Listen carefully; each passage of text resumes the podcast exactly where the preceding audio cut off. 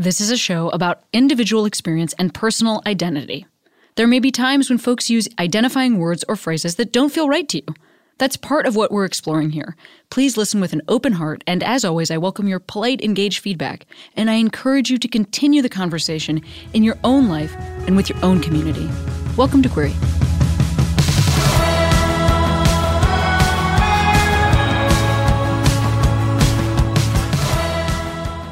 Hey, Queeros, Cami here. Happy Labor Day.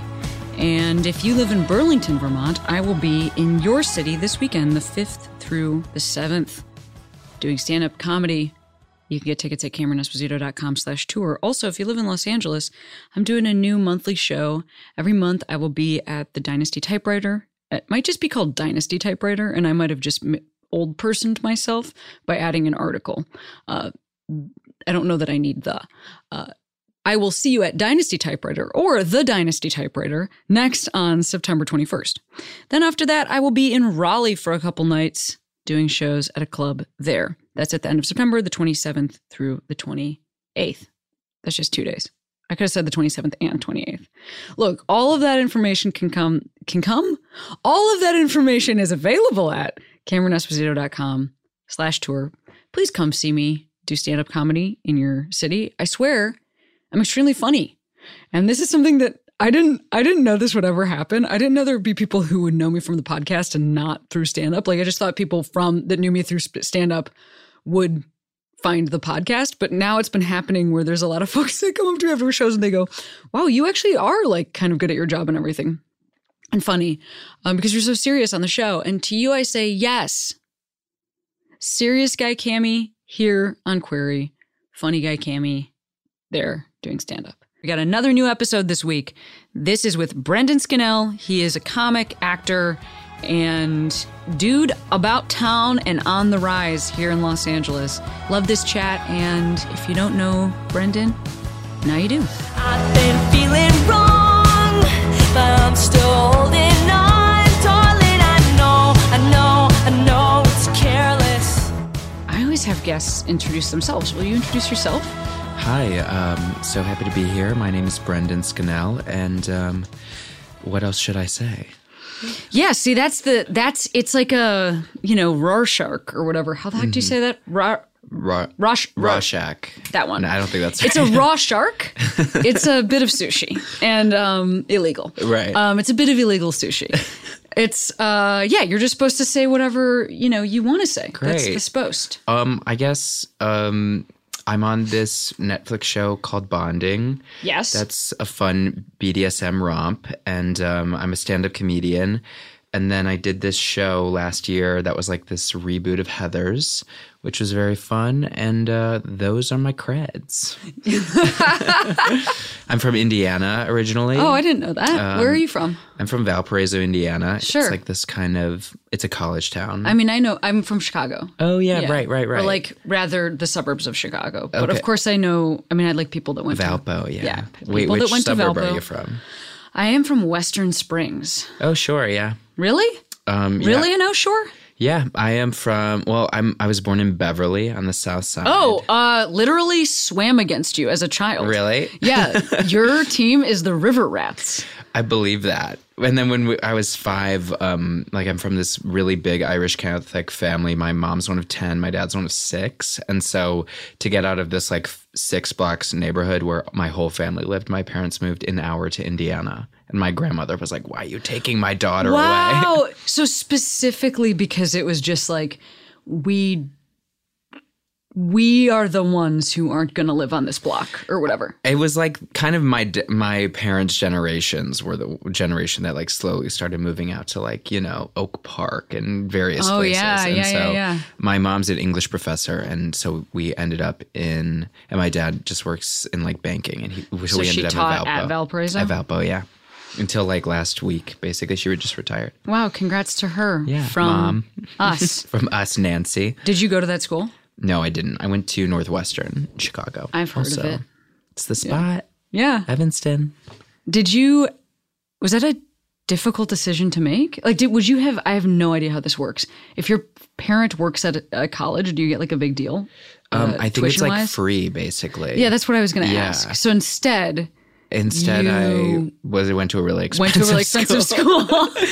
yeah, they were like, okay. Um, no, they never really pressured us to do that. I think that um, the idea of like staying in Valpo and going to college there was not really in the cards, and they never forced any of their kids. To, I'm one of five to do that, so. Why was that that it wasn't in the cards to stay there?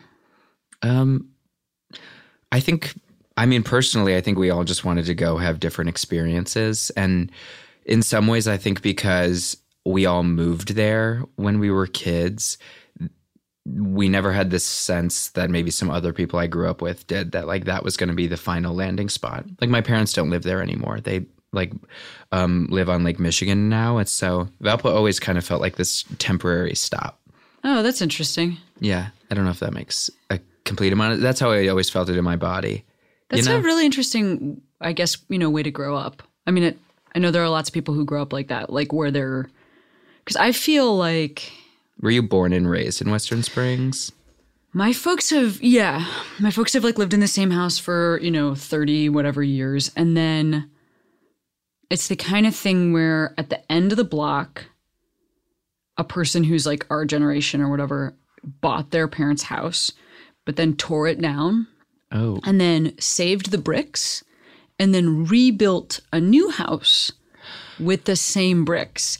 And that was like mood. the most like extreme, you know, that was like holy shit, this kid is striking out on their own. You know, like it's like they live in the same house or they live in they live in a different house made of the same bricks, not the same house made of the same bricks, you So know. is it wild that you're out here? Is that just Yes. like completely? Yeah, for my family too, because I, when I lived in Chicago, like as an adult downtown, Yeah. um, my siblings and I lived on the same block. So kind of actually trying to create what you're talking about. Interesting. My parents both have siblings who live in the Chicagoland area, and like that's not where my mom's from, but another one of her siblings moved there.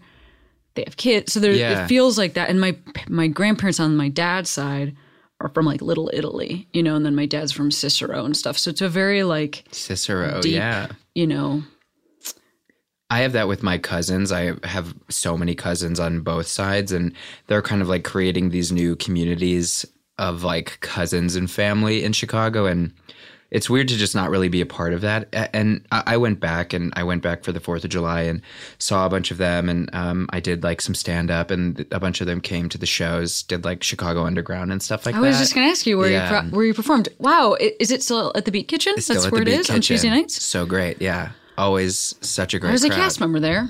Really? Yeah. Yeah, I love that spot. I try every time I go back. I I like to do it if I'm on there on a Tuesday and it works out. Yeah, it's out. a great show. Yeah, and there's just I love Chicago audiences. They're so like, um, they're like comedy going audiences, so they're really with it. But they also I think aren't don't feel like jaded in any sort of way. Um, Yeah, I, I, mean, don't know. it's They're very like Midwestern. They want you Right. to succeed. right. I mean, it's definitely also like a city that, um, is showing up to see comedy as like art, but also as fun, like equal amounts of those things. Yeah, it People are doesn't really feel to have- necessarily like sometimes in LA it feels a bit like and then what else is this person really up to? Or like in a way where you're like, actually this is what I'm doing a lot of nights a week and killing myself to do, but uh, there's no pitch. Did you did you start? Where did you start? I I started out here.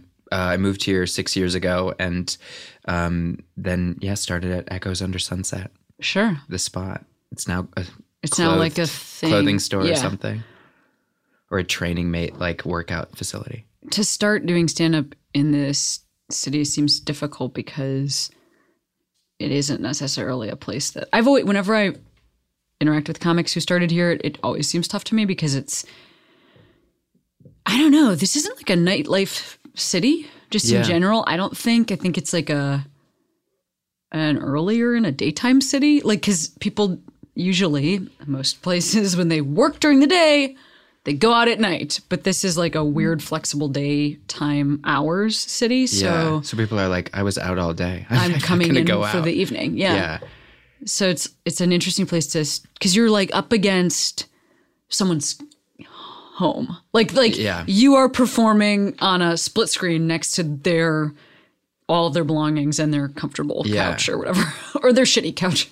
I think what I liked and I what was weird about starting here, I may that might have been different in Chicago, I suppose, was you could just see everybody like for free at coffee shops. You know, like I could You mean, go s- like, biggest names? Like I could Yeah. go see Maria. I could just check Maria Bamford's Twitter and see her like three times a week for five dollars at like you know a coffee shop in Pasadena. Yeah, that is and stuff amazing. like that. And um, so I'm- that was very cool. Um, and uh, but I wondered if if my style would be different if I had started somewhere else. I'm also I act, so stand up was always like in service of acting for me. So I think the fact that I had like a couple different things going on worked out for me here. I think what you're talking about, stand up in service of acting, is exactly why this was like the right place for you or whatever. Yeah. Because I, yeah, I think that's like a really reasonable, rad thing to do. And I think like other places, Chicago, it's kind of the expectation is if you're doing anything else, like literally like eating, having a partner, or like, a, a- like fuck you, like fuck you if you're doing any, like, are you doing improv? Like, okay, maybe you get a pass if you're like really good, but don't mm-hmm. even do the other comedies. It's like you have to have this like Oh yeah, very laser focus on stand up that I just don't I don't find people here have that same expectation of themselves Yeah. or others. I mean, everyone in LA is so like, whatever you want, man. Like this is such a Yeah. city of um, kind of like everyone's like, oh yeah, you do your thing, I suppose. And I remember when I was in Chicago when I went to Northwestern, I was doing improv. Like I was on a Herald team at IO and stuff like that, and I definitely felt like the separation, I suppose, between like sketch and improv and then stand up and. Um, but I don't know. I'd be interested to see if that's like breaking down more and more.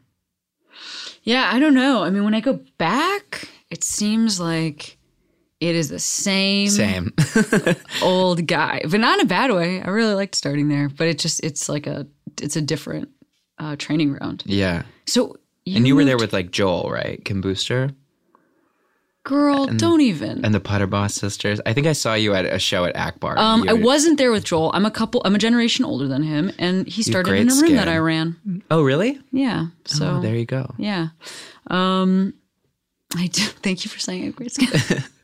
uh yeah, but but yes. I, I saw Joel do the first sets he ever did, which is awesome. Cool. Yeah, it is really cool. It's really cool to get a chance to I don't know, like I guess I just I don't know if when I started stand up if I thought for some reason like more people would enter from the sides. Like I just I just I didn't realize like the people that you see you know, you'll know them 10 years ago and you'll have seen them the whole time. It's pretty Yeah. cool.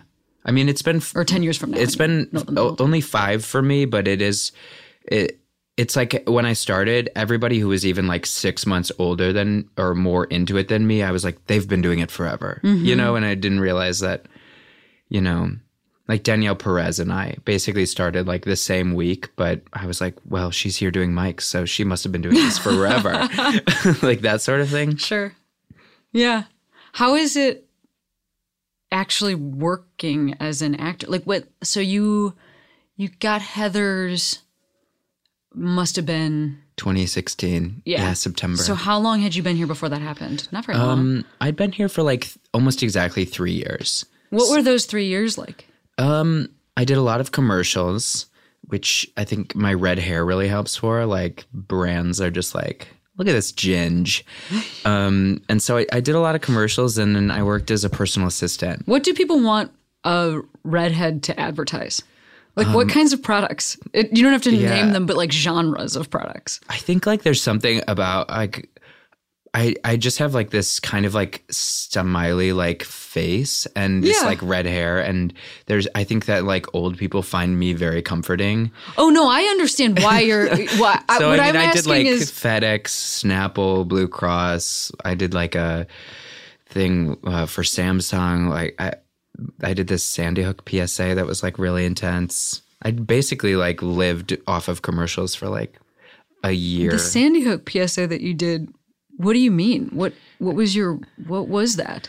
It was like this PSA I did in like mid 2016 that um, was this organization called Sandy Hook Promise, and they are.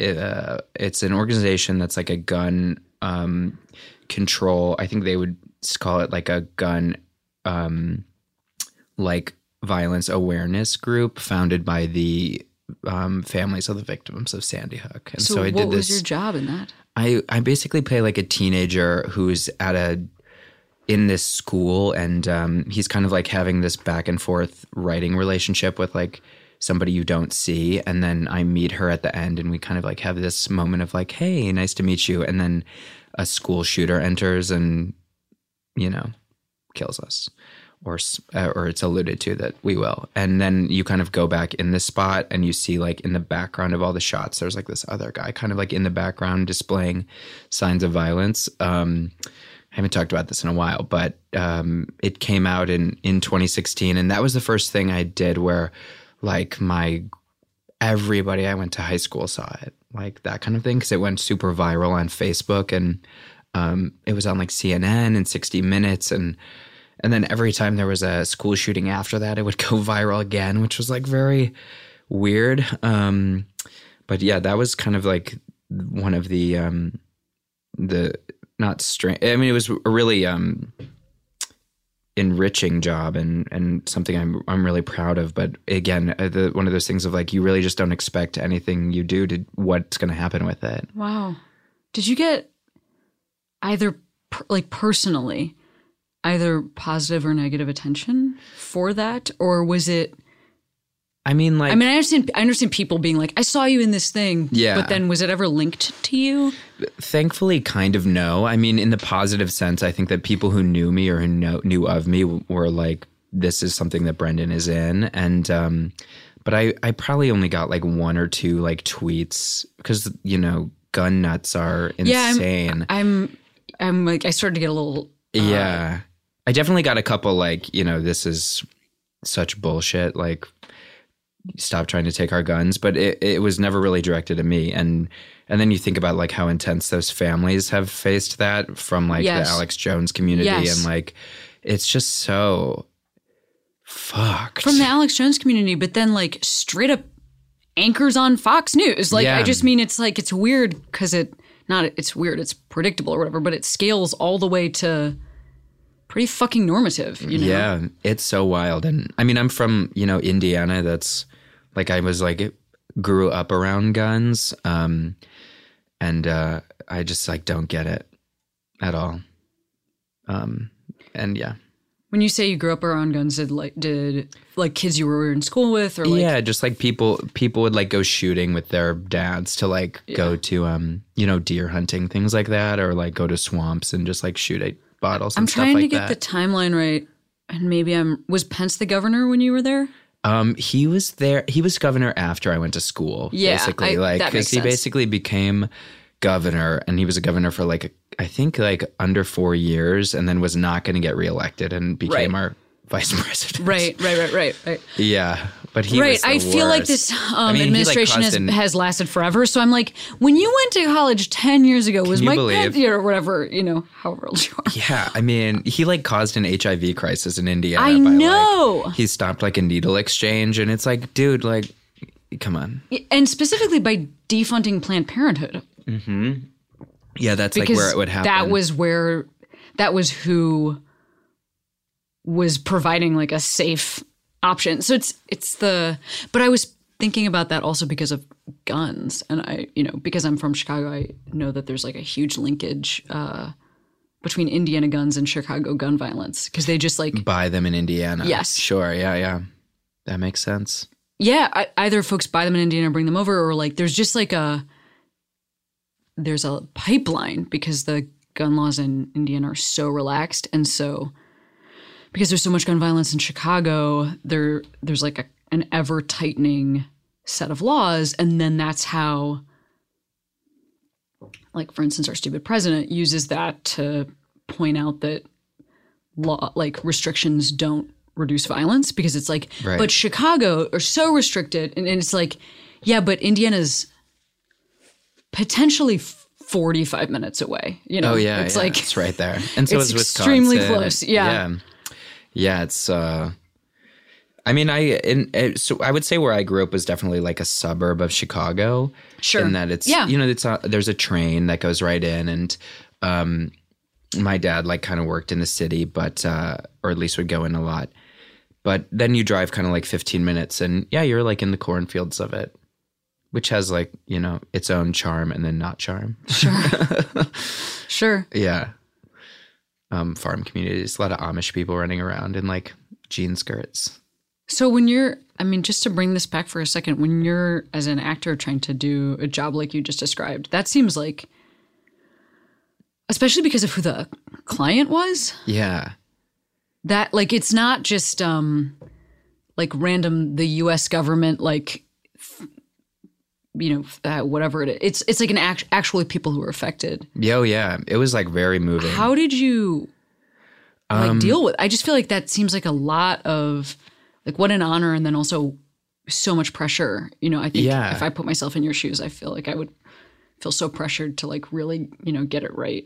Yeah. I mean, I think that luckily like the the script or the creative felt really good and a lot of the people involved with it were taking kind of like a flyer and doing it at like their minimums or whatever. Um like I think the guy who shot Deadpool shot it like or something like crazy like that. And um so I felt like I was in good hands and um yeah the, yeah it's just one of those the f- weird thing about acting is you you're really just like kind of a hired hand and you're the last thing inserted so late. It's what i love about it more like you know i write too and and everything takes so long.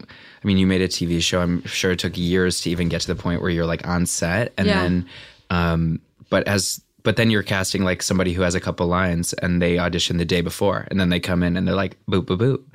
And it's like the best part of it is that you're just like on set two days from then.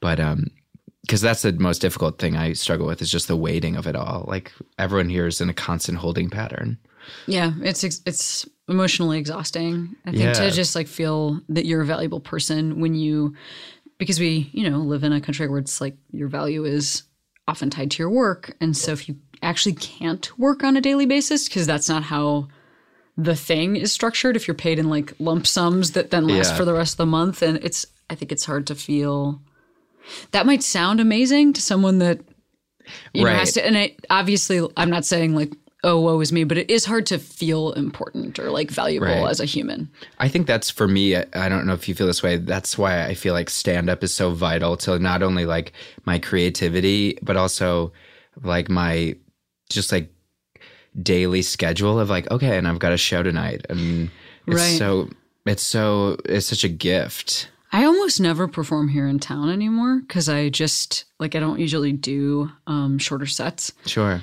and I'm just saying that because for me, stand up is something I have to go to the airport to do, and at this point, I like I dread that so much. Like I dread the like going to the airport and I'm going to be exhausted. I'm going to be alone. It's going to be lonely and I'm going to but then like I get on stage and I it is like I the speed with which I forget how much I did not want to come do this is it's instantaneous. It's like I um, I walk out on stage and the mic is in my hand and I'm just like, well, here I am doing the best thing in the world that I love the most. And you know, and it's I'll feel that like a moment before I go on where I'm like, the last thing I want to do is be on stage right Yeah. now. And then you're on and you're like, hey, hey.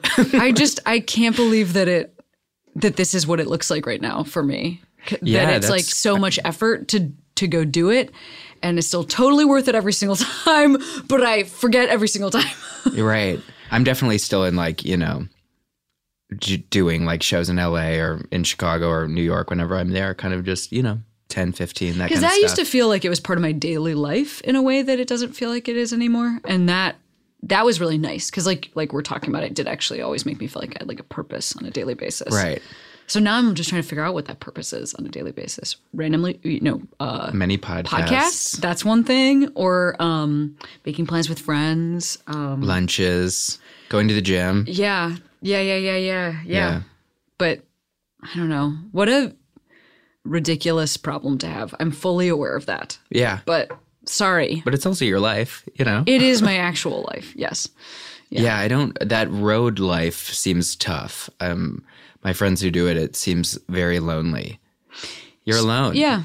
Yeah. It is really lonely. I mean, so is being on set because you, you know, you have, you're shooting something, but then in between you're on your phone. potentially in your cordoned off area, Yeah. like completely by yourself. So yeah, these are actually all, kind of all like really lonely jobs that Yeah. I feel like nobody talks about that. But What I like about set is um like I just like talking to people and figuring out like where they're from and stuff. Like Hmm. PAs and stuff. I don't know. I'm kind of into that. I like small talk. You like small talk? Yeah, I like small talk. Well, like- you're amazing. Who likes small talk? I don't know. I'm like interested in where people are from, or at least I'm interested in like the art of conversation. Ah, the art of conversation. Right. And it's that's why I always get so I feel like so many comics have so much anxiety. And I'm like, just like ask people how they're doing. Like it's not that complicated. Just be like, have you read anything lately? I I don't know that I don't. Like, hey, what are you watching? I don't know. Like, what does your mom do? I desperately. These are all I desperately want to see. Uh, what I like just immediately moved to a place where you're a therapist, being like, I would be a therapist if I like wasn't. go ask people how they're doing. Somebody's like, no, I feel like terminally anxious, and you're like, have you considered wondering if where the people around you are from? I'm like so I am yeah I'm like very uh, Irish Catholic in that way. I mean I'm not practicing at all, but it's like culturally like my mom my whole life was just like you're fine, and so oh wow, really? yeah, um, when I often wasn't, but uh, yeah, that's how I, that's how I feel about like, and I have my and some of my siblings have like you know acute anxieties and um and are very like open and and it's really cool to watch and then uh and then sometimes I'm like you're fine. I'm like my mom. Did that like feel helpful? Like your mom saying that to you? Like. I don't- Probably not. Like, would you I say mean- that to a kid? I don't mean that this isn't a judgmental thing. I'm just curious. I don't know. I have like a, a niece who's terrific, and then occasionally will like experience something that's tough, and I'm just like, get over it. Like, I think if I was a, I, I don't plan on being a parent, but if I do, I think I would. The patience element would be hard for me. Just being like, but what if you don't talk and cry on the air, airplane? Yeah, I mean, I guess I think, I would like teach my child to be silent. but I'm trying to think of what I got like messaging wise when I was a kid. I think it was the "you're fine" side of things, and now I really respond well when people say to me something like, "Tell me about that," because it's like so what I didn't get. So I actually like. I wonder if I have kids, if that I wonder what I'll do. Like, I wonder because those kind of feel like two separate camps. The like, you're fine, and like, tell me about that. And I wonder, You can marry them. I wonder if I would just revert back to like, you know, exactly how I was raised, or if I would, you know, use my. I guess what you're, you can marry them. Uh, fine. You mean life can be gray? No, we have to be one way and apply it to all situations. Yeah, I mean, it, I think that for me, like I, I, I think that if I w- hadn't become an actor or um, a comic or whatever, I think I think sometimes that I would have become like a psychiatrist, um, and uh, so I find myself trying to not like therapize my friends, you know, just because I go to therapy and, ha- and have the the language that I've copped from my therapist. You know, I try not to do that with my friends, but um, sometimes they need it. You know, Sure. Yeah, that's right. Sometimes I need it.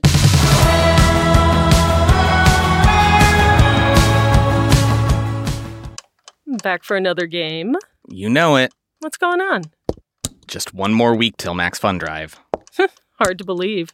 It's been a heck of a year since the last one. We're now a worker owned co op. We raised $50,000 for charity last year. And we've added a bunch of awesome new shows. But do you think we're ready to do it again? Absolutely. Lovely new gifts are lined up. The episodes will be amazing. And wait till everyone hears the bonus content. Yeah, plus they know to go to MaximumFun.org slash newsletter, so they're getting all the news. Oh, like that meetup day is on Thursday, March 21st. Then what's bothering you? Me? Oh, nothing. We're all set for Max Fun Drive to start on Monday, March 18th. I just didn't want you to see this coming. Check. What? Hang on.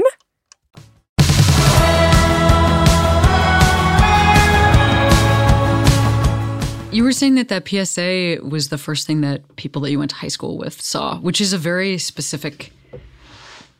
I love that description because it's Yeah. it's like a very specific thing, and I think no matter what you do for a living, there's a a real understanding of uh I don't know that feeling of the people you went to high school with seeing you now. Yeah, and feeling like, you know, for me anyway, like moving out here, I, I, I didn't grow up around any artists. Um, I grew up around like, you know, lawyers who did community theater, that kind of thing. But, you know, it's like, oh, I did grew up That's literally my dad. Really? Well, yes. What Oh my gosh. described. Continue. Death of a Salesman with whatever your dad's name is. Yeah, exactly. Um, but I didn't grow up with any people who were like, you know, I am an artist. So I think moving out here, I had a lot of um, insecurity about feeling like what I I was doing something that was valid and that I was, you know, doing something that was realistic. And so I think commercials weirdly, Yeah, same, because of the, the like wide viewing of them, felt like a way in which. Um, you know, I could be like, oh, and, and by the way, like I'm doing fine out here. And now, uh, years later, I feel like kind of relieved of that need to prove that I'm doing okay, which is, I think, through my own growth or whatever, or letting that go. But um, I, yeah, that's a weird part of it is like, I'm not just being crazy out here, I promise to my parents. what do they think? They're cool now. I mean, they like they're so on board for everything I do in such a crazy way. This Netflix show I'm on is a BDSM comedy. And It's they've like- watched it? They've watched it in like every language that it's dubbed in. Like they're like your I German totally- language person is like a better actor than your Spanish language person. I totally understand this vibe. I I can't remember if I've told this story on the podcast before, but um I was in a movie that got like a very wide release. Other than that, I've been like in indies, but I was in like uh Garry Marshall's last movie before he died. Oh, yeah. So like Julia Roberts was in it and everything. So it's like in every movie theater. And my parents, um, I think they I think that they set like a meetup and like 30 of their friends came and my dad bought everyone popcorn, which he was really excited about. He like bought 30 popcorns and like handed them out as people came in. And they said that they there was one other woman in the, In the theater. theater. and like I I'm in this movie like a bit. Like I appear and disappear. Um, so I'm like in the whole movie, but it's not like I have like a shit ton of screen time or whatever. But just imagine this experience for this other woman who like is there's just like a, I'm like walking across the back and people are like, "Wow!" You know, like just like yeah, like I mean, it's so easy to be like jaded out here about like, you know, oh, I'm doing this thing and who knows what it'll be. But it's like, I think there is like a bit of mysticism to it, to so much. There's like a mysticism to it. Um, and it, it's, it's like how our culture like communicates it, itself. So, um, yeah, I think that's pretty cool. Yeah, it is cool. It's that was yeah, I'll always be so grateful. It's also just so cool also when that. people can see what you've made. Yeah. Yeah, and it's not like I um made any sense for where I grew up. I really didn't make any sense for there. I think um you know, I mean, I guess my parents' friends and everything were mostly kind to me, but I just think I don't really know anybody else that I'm still like close with or know about. Um, well, one other person who like grew up in this.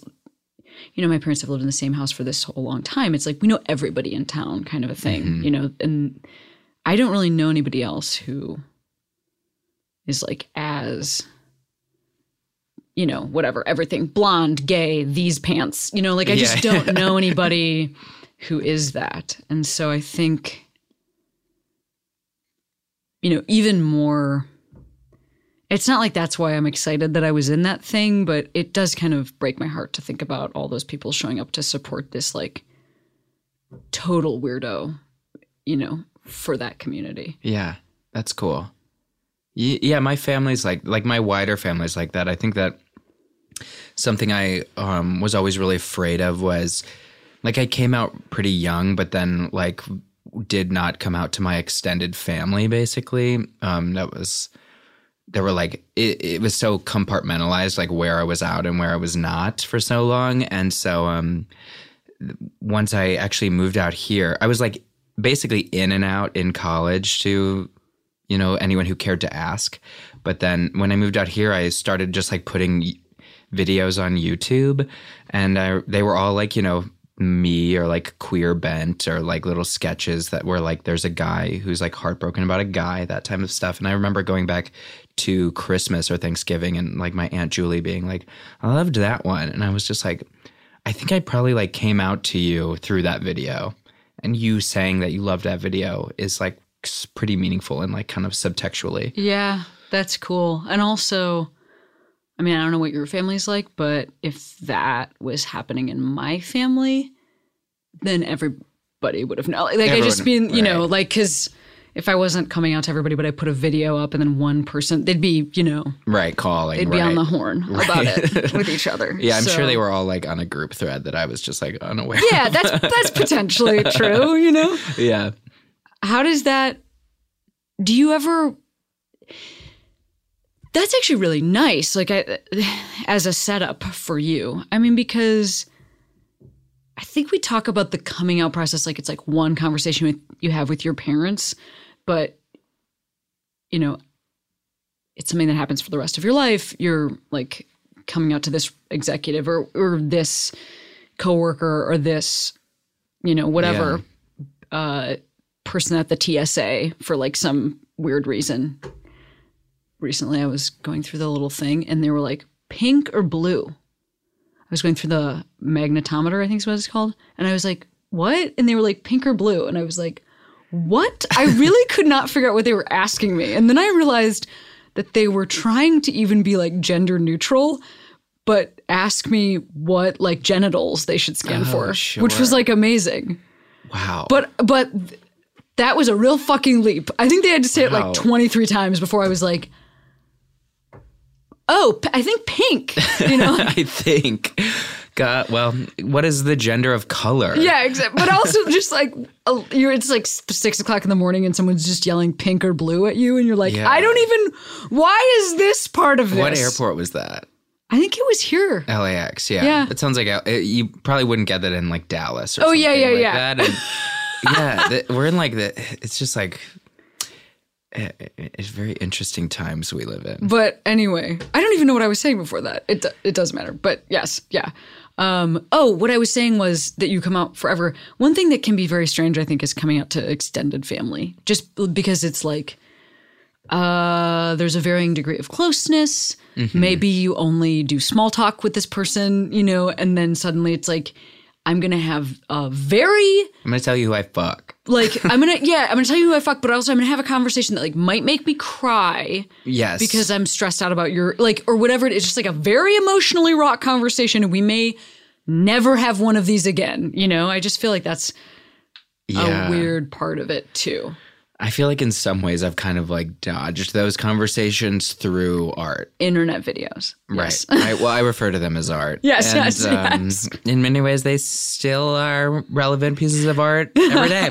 um, but yeah, that that's it is like a weird thing, and it's also like I did, you know, as we were saying, I did the Beat Kitchen when I was in Chicago just now, and people who certain like my, I had an aunt and uncle come who have never seen me do stand up, and I was just like, well, here I am, like laid bare for you. And my parents were there, but they've like kind of seen everything and are completely desensitized. But I'm always interested in.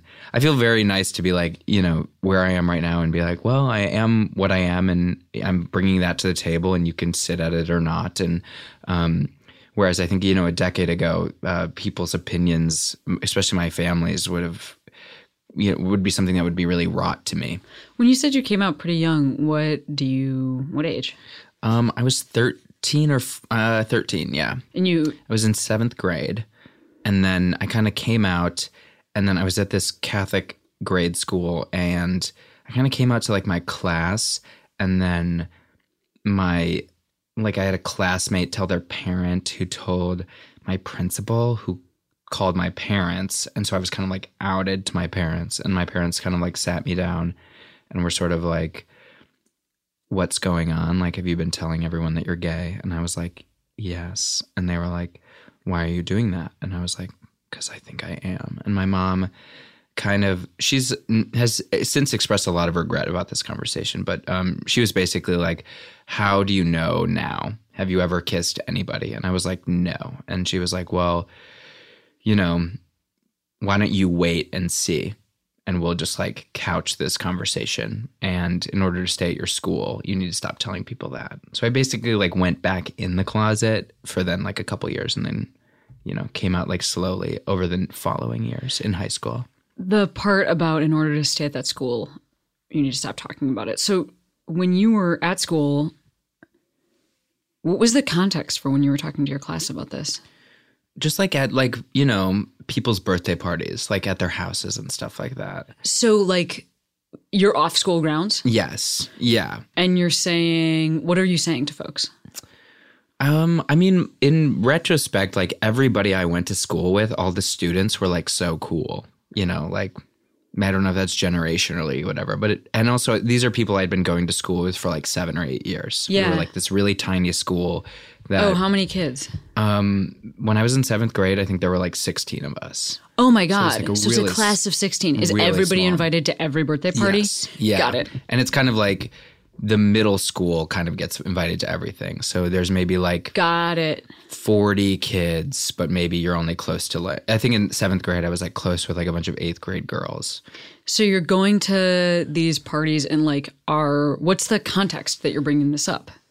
Like are you saying it? Are folks asking you? Are folks like I'm s- talking about crushes? Like Uh, what's yeah, the vibe? people are like talking about crushes, and I'm like bringing it up, you know. And I think I had this crush on this actor who was in The Prince and Me with Julia Stiles. I can't even remember his name. He was kind of like a Chad Michael Murray analog. wow. Um, and I remember just being like, that's my crush. And then we went and saw that movie with like these, like the girls I was friends with. We all went and saw that movie because I had a crush on it. And it was like for you? like they were Yeah. having your back? yes.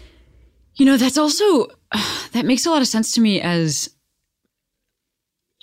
a safe framing because especially with like a, a class that small or a school that small, it, it seems like I have no idea if you had a crush on somebody, but it seems like you probably couldn't say like that's my crush and like point at somebody at the not party, be anybody right? in the but it could be like you know And I was really, person on the screen. I also was like, you know, filled with all that kind of like residual, um, you know, gay shame stuff where you just want everyone to think you're normal and not, you know, a creep or not like Right. lecherous or like even as like a 13 year old. Um, f- and, uh, you know, I'm not coming on to anyone who doesn't want me to. And I'm only interested in this cute actor in this movie and I'm very safe and, Yeah, um, it's the you know, particular torture of like the locker room. Right, you're doing like all of the emotional work for everyone, Right. at, or trying Right, right, to. At, at the and like succeeding with various um, degrees. Uh, but yeah, I was in I was on the swim team when I was in high school, which is like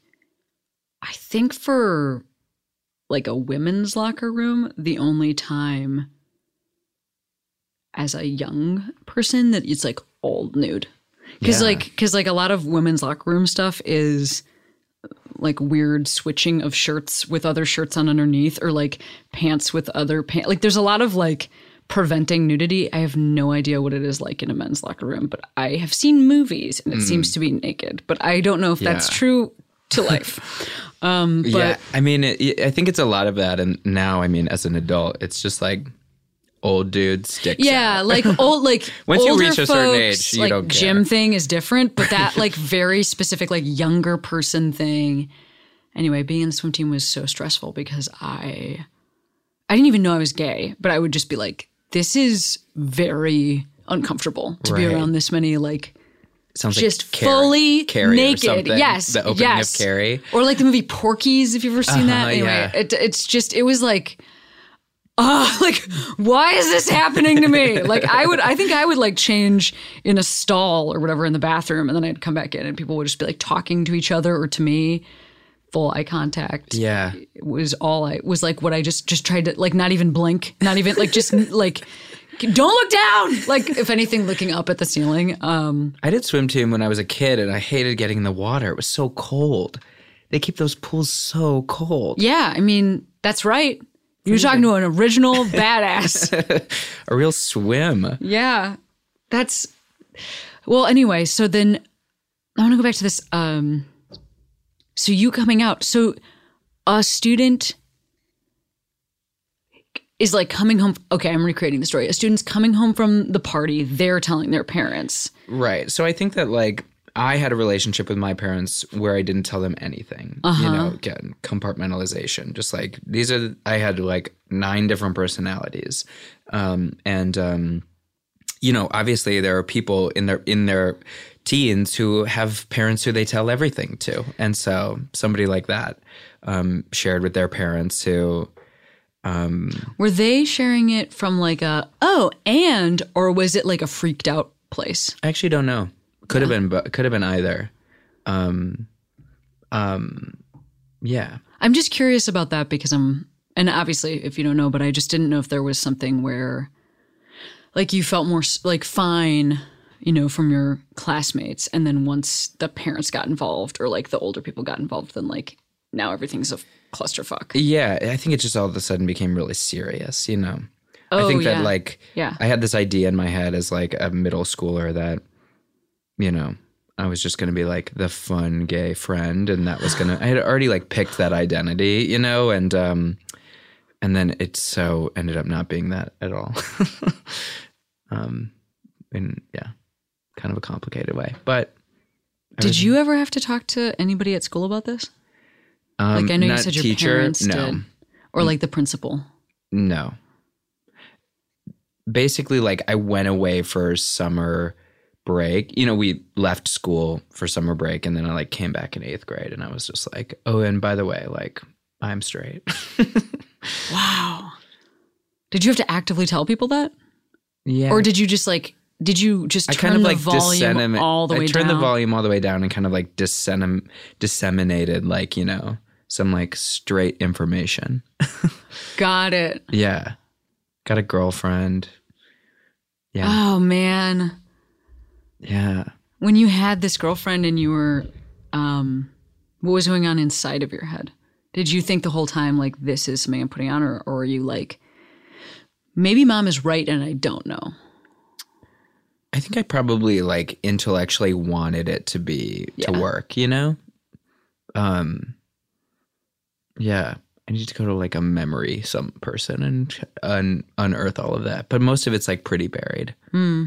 And only really ever comes up now like at podcasts. Oh, sure. and sometimes when I I've like occasionally talked about I you know, you have like as a comic, you know, everything is told for like comedic effect. And sometimes I'll like tell my coming out story and be like, I think what I'm sharing with you is trauma. yeah. is that is that what you actually think about it? You think it is trauma? I think it was harder than I will allow myself to admit. But also like I never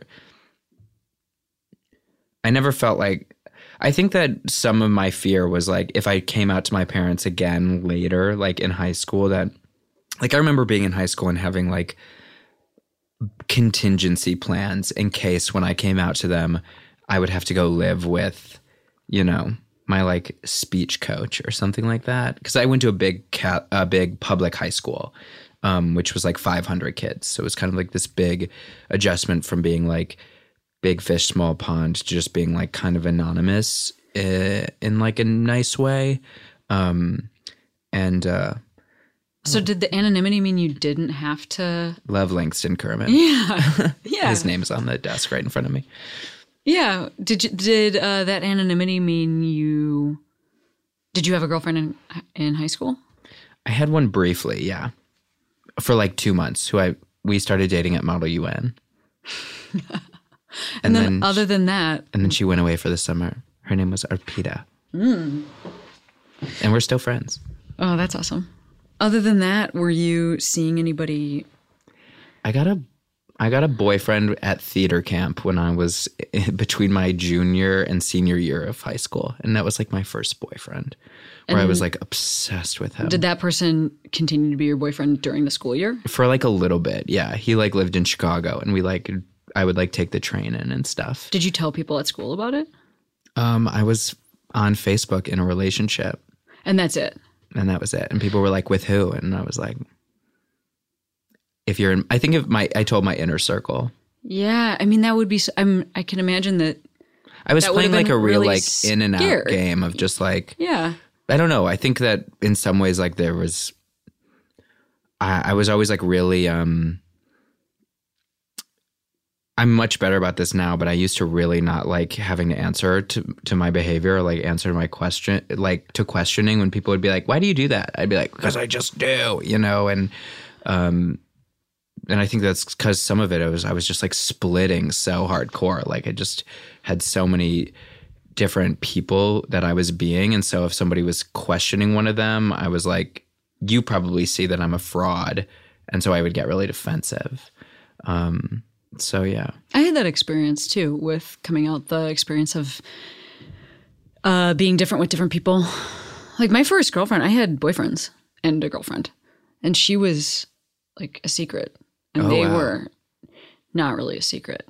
I had boyfriends at the same time. At this is not. This is not. Wow. This is not spaced out. Interesting. This is at the same time. wow. I Was this in Chicago or in school? or no, yeah, I was at I was in college, and I was Was she also kind of like in on the secret? No. Did she know about the boys? Well, it's hard to know. It's hard to like really. I don't know what happened. What I know definitely happened is that Sheena had slightly different experiences of coming out, um, which is something that she's told me because we're still in touch. And like for me at this Catholic college, like where you could not come out, you could be kicked out of school for being gay. I took that on as like as like Wow. well then I like I didn't know that still existed. yeah, it changed in 2005, the year after I graduated. Okay. But what I hear is that it's still a very difficult place to Sure. come out and be gay. But at the time I was there, you could be kicked out of fucking school. I'm from now, Right. you know. I mean, I mean that's why Yeah. you, what you're talking about from grade school doesn't surprise me because that's I feel like I had the same experience, just different because they're they're. um But I mean, when I told my parent, like they, there was a really big negative reaction. They weren't sure if they should send me back to school. Like it was all very, you know. So I said I would break up with her. I, I just kept, and I liked one of the guys I really liked, and one of the guys um, ended up being like a huge problem in my life. But um, I just felt like I felt like I wasn't even really doing anything. Well, I did feel really guilty. I felt like I was doing something wrong, but I did feel like I wasn't almost responsible for all the actions because I wasn't really truly there 100% any of the places that I was. Because when I was like with my girlfriend, I was like waiting to get busted by someone, you know? Yeah. And then when I was with these guys, I was waiting for my girlfriend to find out and break up with me. And she was the only person that accepted me for being gay at a school of, you know, thousands and thousands and thousands of people. I didn't know anybody else who was who was gay. So it was like this feeling of I majored in theater at Northwestern. So it was once I got to Northwestern, it was like, you were oh, in every- the clear. yeah, I was like, I'm gay. And everyone was like, and Cool, What else? yes. Yeah. And what was like- that adjustment like to go from like all of that weird hiding? It was What did it do for you?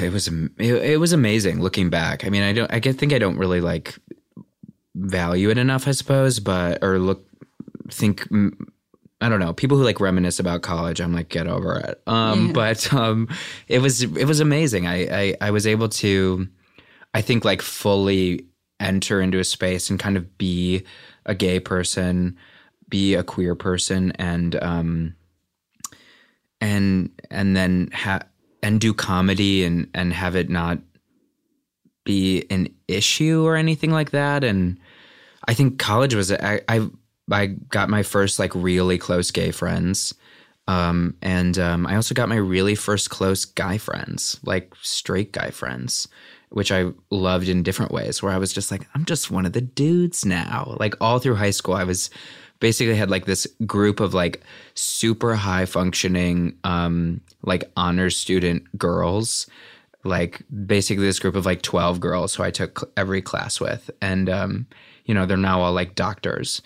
And, uh, and then I got to college and it was like, oh, like I'm about to bro out right now. And I got, I, I like, love that. yeah, I like, you know, I did like sketch and improv and like had, you know, I'm like in my friend Matthew's wedding this fall and like it's for like, you know, it's like us dudes. It's just like I love that so improv much. bros and it was cool. And, and, it, um, and I really liked like slipping into that world. I don't think I've ever I don't think I've had anybody on the podcast talk about the freedom that like being out gave them to have male friends. Like that makes all the sense in the world to me. I just never thought about it before. Um, because I think like it might just be a little bit different. Uh, Yeah. But that's you know, I could imagine. It's like for everything you were just talking about, uh, you know, not wanting to get like busted or like, y- y- you know, like have, be found out and stuff. Of course, you're like, probably were a nervous wreck around Right. dudes. How could you have made real friendships under those circumstances? completely. You know, it's like you're very like everything's coded, and then all of a sudden like nothing's coded, and you're like, oh, okay, like these people. Most importantly, think I'm funny, Yes. which was like the best feeling. You're That's like, oh, yeah, awesome. I'm like valued as like a funny person, you know, which is like kind of what you want. God, I mean, so I think what we've just learned is that uh, being uh, openly queer at a time when it's safe for you can also help you find your straight community. Because I feel like we've like, where are always, the straights at? but I mean, like that's I- fucking real. in LA, like I, you know, sometimes like get, you know, occasionally like a, if a weekend or two go, come by in a row, and I'm like, oh my god, I literally just hung, like went to gay bars with gay guys, like, or did stand up this whole week. I'm, I am like, where are my straights at? Like, where are my, where, where's like a simpler world where like everyone's engaged and planning their wedding and and um doesn't hate everything online. Quite honestly, we're, we're with my gay friends where I'm like, are we? Oh, we don't like anything. Okay, I'm gonna go to my straight friends for a while and just hey, talk about stuff I like. Oh man, I I had the best time talking to you, and um, Yeah, this was so fun. yeah, it was so really fun. relaxed and easy. That's right. That's what we're trying to do. Relax it out. And before I send you back into your day, do you could you shout out a queero, um, which is like a person, place, or thing that made you feel like you can be who you are today? Okay, so I think because my we were talking about my college experience, I I will say I think the first time I was ever like really proud of being gay and felt like it was something I wanted to write about nonstop and read about nonstop was I saw Cleve Jones speak in college. Oh, that's And, um, amazing. I remember I, the guy I was dating at the time. I I went with him to see him speak, and then I I had like missed a really important rehearsal for this play I was in. I think this was my sophomore year, and I remember I went to the rehearsal, and my director was like, "Brendan, like you, you missed rehearsal," and I remember being like, "It was really important that I went to that, and uh, I'll never forget it." And I still think about that speech. So that was like the first time I was like, "Oh yeah, I'm like part of a history." So Yeah. that's my queerdo of the day. That's that's beautiful. Well, thank you so much. And Yeah, thanks for yeah, having me. Yeah, this was great. Bye, everyone.